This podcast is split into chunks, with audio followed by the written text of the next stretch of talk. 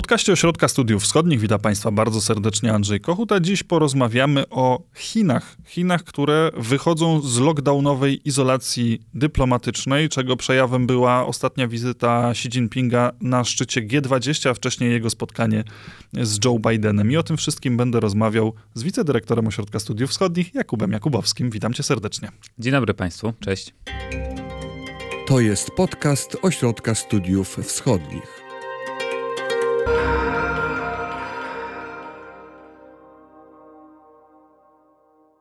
Mieliśmy obrazki właśnie z tego spotkania, które poprzedziło szczyt G20, na którym Biden e, spotkał się z Xi Jinpingiem. Obydwaj panowie byli promiennie uśmiechnięci, przynajmniej podczas e, powitania. To oczywiście wzbudziło falę komentarzy dotyczącą tego, co to oznacza dla relacji amerykańsko-chińskich.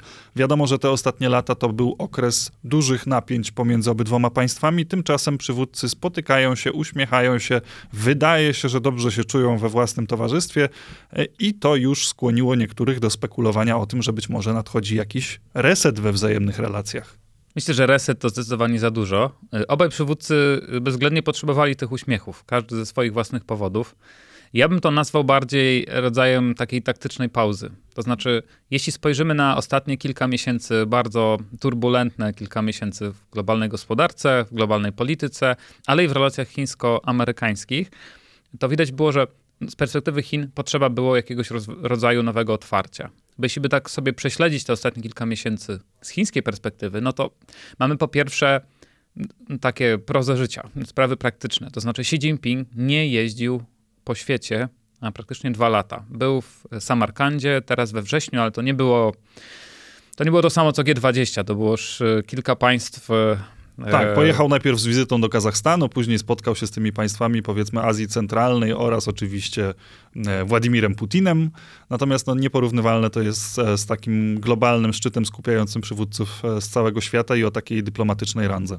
No, tamto spotkanie w Samarkandzie to było takie spotkanie czegoś, co Chińczycy chcieliby być może nazwać swoim blokiem. Nie był to blok wcale, ale było tam kilku outcastów globalnych z którymi się tam Xi Jinping spotkał. Szczyt G20 to była pierwsza tego typu impreza, w której miał okazję e, porozmawiać z przywódcami e, zachodnimi. I widać, że takiego przełomu potrzebował. To znaczy, po pierwsze, nie widywał się przez bardzo długi czas z przywódcami zachodnimi, to znów kiedyś o tym rozmawialiśmy. Proza życia, ale w dyplomacji no, nie do przedzenia są kontakty bezpośrednie. E, ile można rozmawiać przez telefon? Tak, to ty mówiłeś wtedy nawet o pewnego rodzaju decouplingu w wymiarze e, politycznym czy dyplomatycznym, ponieważ obydwaj przywódcy e, kontaktowali się, ale w taki zapośredniczony sposób poprzez telefon. To zawsze powoduje pewne napięcia, to widzieliśmy w okresie pandemii, chociażby po tym, jak trudno było coś ustalić w ramach Unii Europejskiej, kiedy przywódcy spotykali się wyłącznie wyłącznie na Zoomie. Znaczy, Chińczycy dzisiaj znów wychodząc do świata, szczególnie do zachodu, trochę nadużywają tego argumentu, bo na przykład przyjeżdżają do Europy mówiąc, przez dwa lata nie widzieliśmy się face to face, no i to spowodowało wiele nieporozumień, na przykład, że Europa ma złe wyobrażenia na temat tego, czym są Chiny, albo jak obchodzą się z Rosją, kogo popierają. Zbyt często ten argument jest używany i wręcz denerwuje często zachodnich dyplomatów.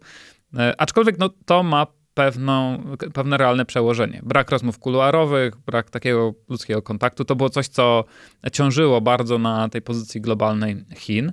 E, I rzeczywiście ten szczyt G20 to było pewne e, przełamanie. Natomiast to nie jest całość, e, bo były tu rzeczy realne. Znaczy, po pierwsze, bardzo wysoki poziom napięcia w relacjach ze Stanami Zjednoczonymi, który ciążył w ostatnich miesiącach na Chinach, na rynkach globalnych Szczególnie po wizycie Nancy Pelosi na Tajwanie w sierpniu, kiedy de facto zerwano wszystkie kanały kontaktów. I tak naprawdę e, to spotkanie między Bidenem a Xi Jinpingiem, moim zdaniem, no, nie przyniosło nam e, tak naprawdę żadnego resetu. Żadna z fundamentalnych kwestii nie została rozwiązana. Panowie się do siebie uśmiechali, ale no, chociażby to uderzenie y, procesorowe, półprzewodnikowe, które Biden wymierzył e, w Chiny e, jeszcze w październiku, żadne z tych rzeczy, które Chiny najbardziej bolą, czy Stany Zjednoczone najbardziej bolą, nie były rozwiązane. To, co to spotkanie przyniosło, to wznowienie komunikacji strategicznej. Mamy y, dopiero co nowe informacje, że na poziomie Ministerstw Obrony, również mamy dialog. Mamy grupy robocze mówiące o jakichś kwestiach globalnych. Mm, jakby sądzę, że to jest pewien powrót do w miarę normalności w tej relacji, w sensie takim, że Chiny ze Stanami się nie zgadzają. Chiny ze Stanami strukturalnie się zwalczają i bez przerwy wyprowadzają wzajemnie ciosy. To, co przyniosło nam to spotkanie, to powrót do dialogu, do komunikacji, choćby wokół kwestii obronności, wokół kwestii Tajwanu, wokół kwestii technologicznych. Nie oznacza to, że w tych y, spotkaniach, które za tym idą, y, tam są y, szeptane do siebie miłe słówka, bynajmniej. Ale sam fakt jest wznowienia tego dialogu, moim zdaniem, jest ważnym sygnałem, który w świat chcieli wysłać i Chińczycy, i Amerykanie, pokazując, że w tym bardzo niestabilnym globalnym momencie jednak ta komunikacja jest nawiązana z powrotem. Czyli krótko mówiąc, obydwaj przywódcy zdają sobie sprawę z tego, że narasta ta rywalizacja pomiędzy Stanami Zjednoczonymi i Chinami, narasta ze względów strukturalnych i tego się powstrzymać nie uda, ale też z jednej i z drugiej strony nie ma woli, czy wręcz przeciwnie, jest ochota, by te eskalacje tego, tej rywalizacji kontrolować, by nie dopuścić do tego, by, by, by, rzeczy wymknęły się spod kontroli, by pojawił się otwarty konflikt pomiędzy Stanami Zjednoczonymi a Chinami. I również ze względu na to potrzebny był ten pozytywny sygnał, potrzebne było uspokojenie wody w jeziorze, potrzebne było nawiązanie ponowne komunikacji, aby właśnie do takich niespodziewanych sytuacji nie dopuścić. Tak, myślę, że używając metafor wojennych, to jest taki powrót do wojny pozycyjnej. To znaczy, mieliśmy e, trzęsienie szabelką, szczególnie po wizycie Pelosi na Tajwanie, e, bardzo taką dużą eskalację w dyskusjach w Stanach Zjednoczonych, w kongresie, ale i w samych Chinach. Jakby pewna licytacja na to, kto będzie twardszy wobec Chin e, w Stanach Zjednoczonych, licytacja, kto będzie twardszy wobec Stanów w Chinach. Jakby obaj przywódcy, myślę, doszli do wniosku, że powrót do wojny pozycyjnej, w której E, bez przerwy wyprowadzane są ciosy pod żebro, e, gdzie e, przeciąga się na swoją stronę sojuszników drugiej strony, gdzie stosuje się szantaż, żeby mm, wciągać jakieś grupy interesów w swoją sieć zależności, to jest ten tryb, do którego Ameryka dzisiaj wraca z Chinami. Dlaczego Chiny e, potrzebują takiego momentu resetu, oprócz tego wątku, o którym mówiliśmy, pewnego uspokojenia w relacjach amerykańsko-chińskich? Zacząłeś trochę mówić o tych problemach wewnętrznych Chin, o tym, że ta proza życia przymusiła do tego e, Chińczyków, ale co się za tym e, stwierdzeniem kryje? Znaczy, to jest drugi czynnik, który musimy mieć w głowie, myśląc o tej stabilizacji sytuacji, w tym stabilizacji gospodarczej. To znaczy, e, na arenie wewnętrznej rozgrywa się wciąż wielki dramat e, e, tak zwanej strategii zero COVID, która jakby dokonano pewnej korekty i w ostatnich tygodniach widzimy jakby większą wolę podejmowania ryzyka, wypuszczania mm, wirusa. Mieliśmy pierwszą śmierć z wyniku koronawirusa w zeszłym tygodniu w Chinach od wielu miesięcy. To wynika też z tego, że Chiny widzą, że ich relacje ze światem, coś o czym rozmawialiśmy kilka miesięcy temu, że to odcięcie globalne, koronawirusowe będzie się przekładać coraz bardziej na mm, kwestie gospodarcze. Oni chcą temu w jakiś sposób zapobiegać. Sytuacja jest niestabilna ze względu na lockdowny, ze względu na to, że inwestorzy czują się bardzo w Chinach niepewnie. Mm, to jeszcze nie do końca przekłada się na liczby. Mówimy tu, pamiętajmy o wieloletnich procesach inwestycyjnych, więc wiele z inwestycji, które na przykład w tym roku zostały oddane, jak 10 miliardowe, 10 miliardów euro inwestycja BASF niemieckiego w Chinach, ona jest od lat przygotowywana, więc to nie jest tak, że zobaczymy to od razu, ale w jaki sposób myślę, że mm, Chińczycy chcą pokazywać, że stabilizują relacje ze Stanami, że trochę racjonalnie będą zachowywać się w e, odniesieniu do kontaktów ze światem zewnętrznym, do lockdownów, które przypomnijmy, potrafią e, wyłączać całe fabryki e, z, z tych globalnych łańcuchów dostaw. Ostatnia głośna sytuacja z Zhengzhou, gdzie w fabryce Foxconna produkującej iPhony nagły lockdown sprawił, że ludzie zaczęli uciekać z fabryki i całymi korowodami iść wzdłuż autostrad do swoich domów w okolicznych e, wsiach i miastach, no to, to wszystko sprawia, że biznes międzynarodowy mm, widzi duży czynnik ryzyka. Mówi się o tym, że w Chinach ideologia, bo to jest de facto kampania ideologiczna teraz już, nie sanitarna, że ideologia może pokrzyżować plany biznesu. W tej niepewnej sytuacji myślę taki sygnał, że w wymiarze tym geopolitycznym z, w, w, konfrontacji ze Stanami Zjednoczonymi jednak temperatura jest trochę przykręcana, też był dla Chin ważny. I mi się wydaje, że do tego należy dodać jeszcze trzeci element, który z naszego europejskiego punktu widzenia jest najciekawszy. To znaczy to wyjście na zewnątrz, oprócz, tak jak mówiliśmy, stabilizacji ze Stanami i wysłania trochę sygnałów w świat, że Chiny będą trochę bardziej racjonalne i otwarte. Mamy bieżącą sytuację dyplomatyczną wokół e, wojny na Ukrainie, która odgrywa bardzo dużą rolę. To znaczy, jak już tu wspomnieliśmy, ostatnie 9-10 miesięcy to jest rosnąca, bardzo ostra krytyka Chin na Zachodzie, związana z ich postawą wobec Rosji, e, która to postawa była taką mieszanką takiej formalnej neutralności z bardzo wymownymi wyrazami poparcia dla Moskwy, dla jej ambicji. No, kilka tylko. Y, Można byłoby stwierdzić, że Chiny starały się zjeść ciastko i mieć ciastko, to znaczy wspierać Rosję w tym trudnym momencie konfrontacji z Zachodem, co z perspektywy Chin jest korzystne. Oczywiście im dłużej Zachód będzie zmuszony poświęcać swoje zasoby, by wspierać Rosję, ale z drugiej strony, by nie psuć tych relacji z Zachodem zbyt jawnym popieraniem Rosji w takim wymiarze werbalnym. E, no i trzeba powiedzieć, tak rozumiem z, z Twoich słów, że ta strategia nie do końca się powiodła. Absolutnie tak. Znaczy, ta strategia nie do końca się powiodła. Okazało się, że nie da się mieć ciastka i, i zjeść ciastka, że y, bardzo wiele, bardzo wpływowych grup na Zachodzie y, mówi o sprawdzam i czytali między wierszami. To znaczy, z jednej strony chińscy dyplomaci przyjeżdżający do Europy czy Stanów, mówiący o tym, że są neutralni i popierają integralność terytorialną wszystkich państwa, Trzy dni później czołowi przedstawiciele chińskiej partii komunistycznej wizytujący w Moskwie, mówiący, że Chiny popierają mocarstwowe ambicje Rosji, że NATO wywołało wojnę i Rosja w zrozumiały sposób musiała na to odpowiedzieć, że nikt nie powstrzyma wzrostu Chin i Rosji na, na arenie międzynarodowej. Jakby nie da się tych nie dało się tych dwóch narracji e, prowadzić równolegle, co tworzyło bardzo wymierne koszty dyplomatyczne dla Chin. I tutaj moim zdaniem takim momentem przełamania, który Chińczycy starają się teraz kapitalizować i wychodzi im to bardzo dobrze, jest kwestia eskalacji atomowej. To znaczy te groźby Putina e, użycia broni jądrowej na Ukrainie, czy postawmy sprawę jasno. Moim zdaniem, naszym zdaniem, to była sytuacja nie na rękę Chinom.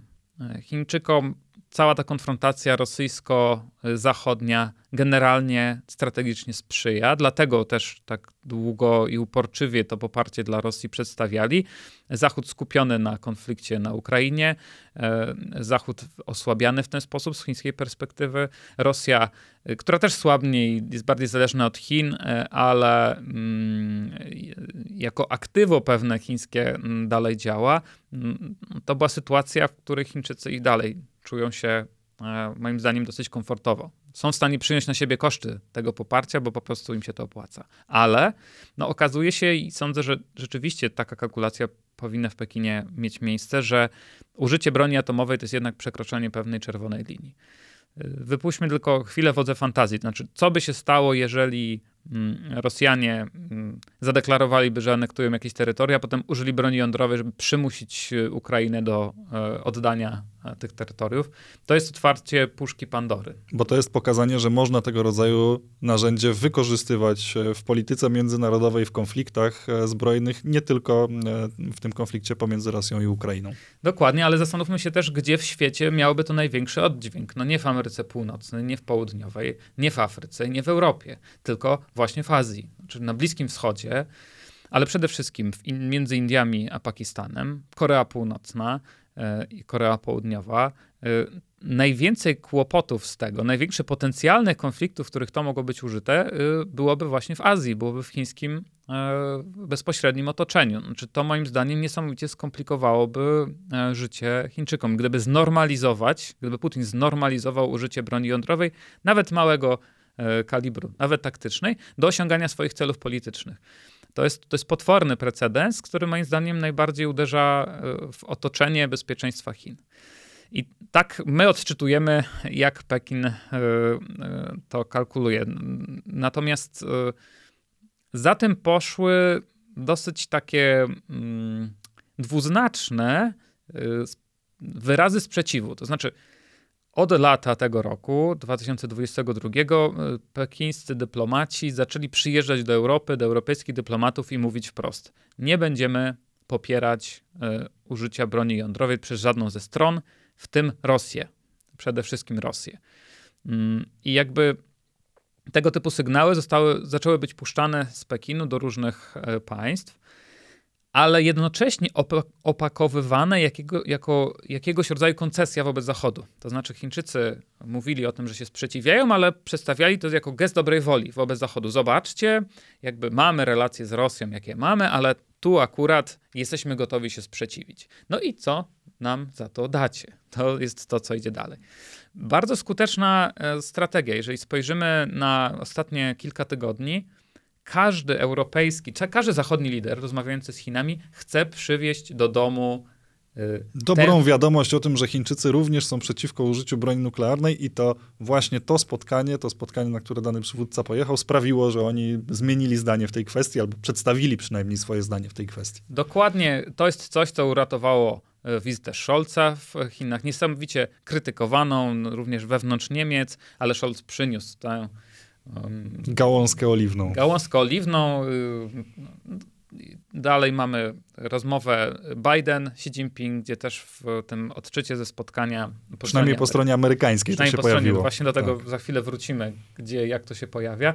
No ale mamy znów Macrona, który też rozmawiał i deklarował, że y, gałązkę pokoju niesie więcej, że ma zamiar pojechać do Chin y, w najbliższych miesiącach i pójść dalej tą drogą nie pozwolić na dalszą eskalację, e, wykorzystać relacje z Chinami, dialog, koordynację do tego, żeby zakończyć wojnę na Ukrainie. Tutaj sporo e, przynajmniej pomarańczowych lampek powinno się zapalić i powinniśmy bardzo wyraźnie obserwować, do czego Francja będzie tutaj dążyć i czy będzie to robić w koordynacji z sojusznikami. No ale jakby ten argument atomowy na Zachodzie wybrzmiał bardzo mocno. Teraz coś, o czym już powiedziałeś, to znaczy należy powiedzieć jasno, że w oficjalnej komunikacji Pekinu nie ma mowy o Rosji.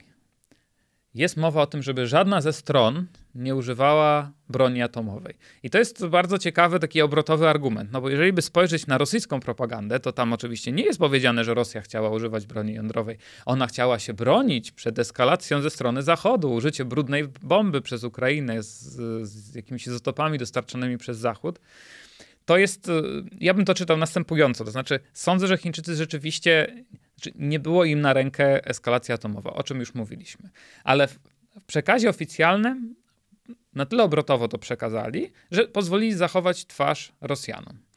I co więcej, w całym tym procesie, o którym tutaj mówimy, e, w tym, e, w tym dialogu z Zachodem, tym handlowaniem pokojem, który, tą gałązką oliwną, którą Chińczycy mają Zachodowi przynosić, Chińczycy absolutnie nie kończą swojej głębokiej koordynacji dyplomatycznej z Moskwą. To znaczy te kontakty są ciągłe.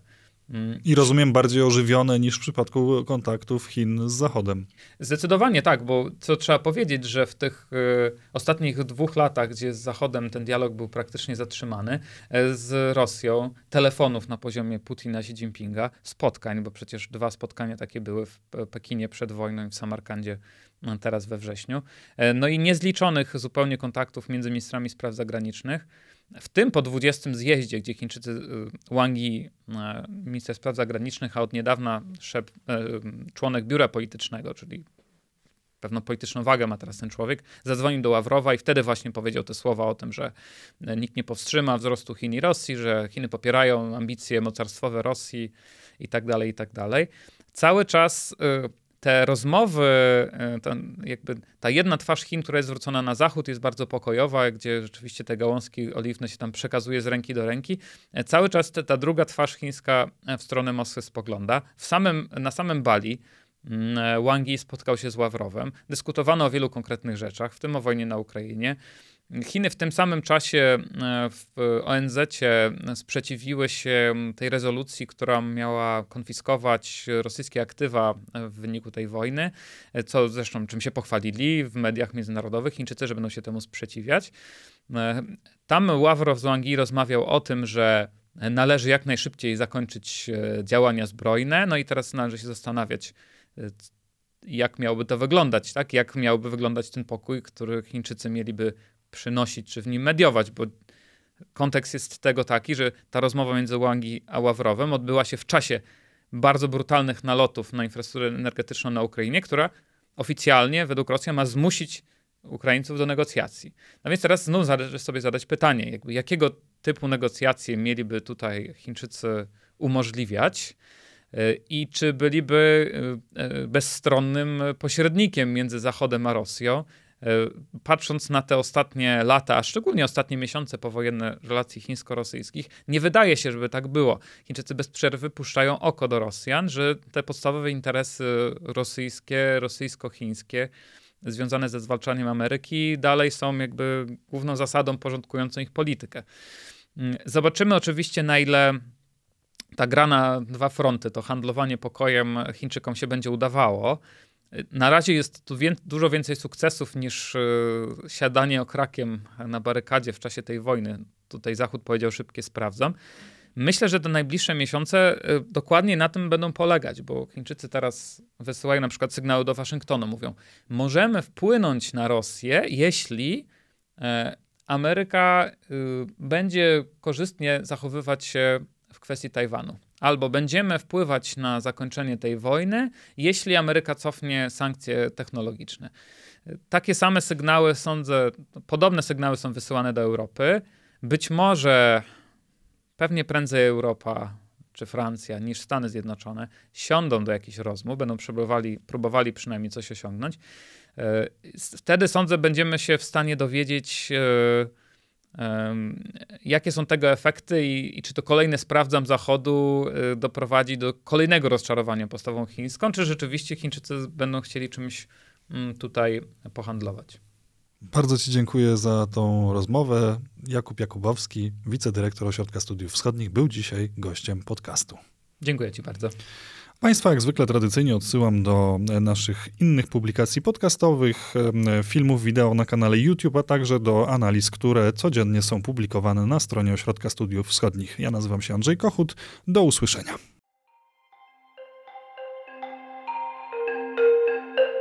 Wysłuchali Państwo podcastu Ośrodka Studiów Wschodnich. Więcej nagrań można znaleźć na stronie www.osw.waw.pl.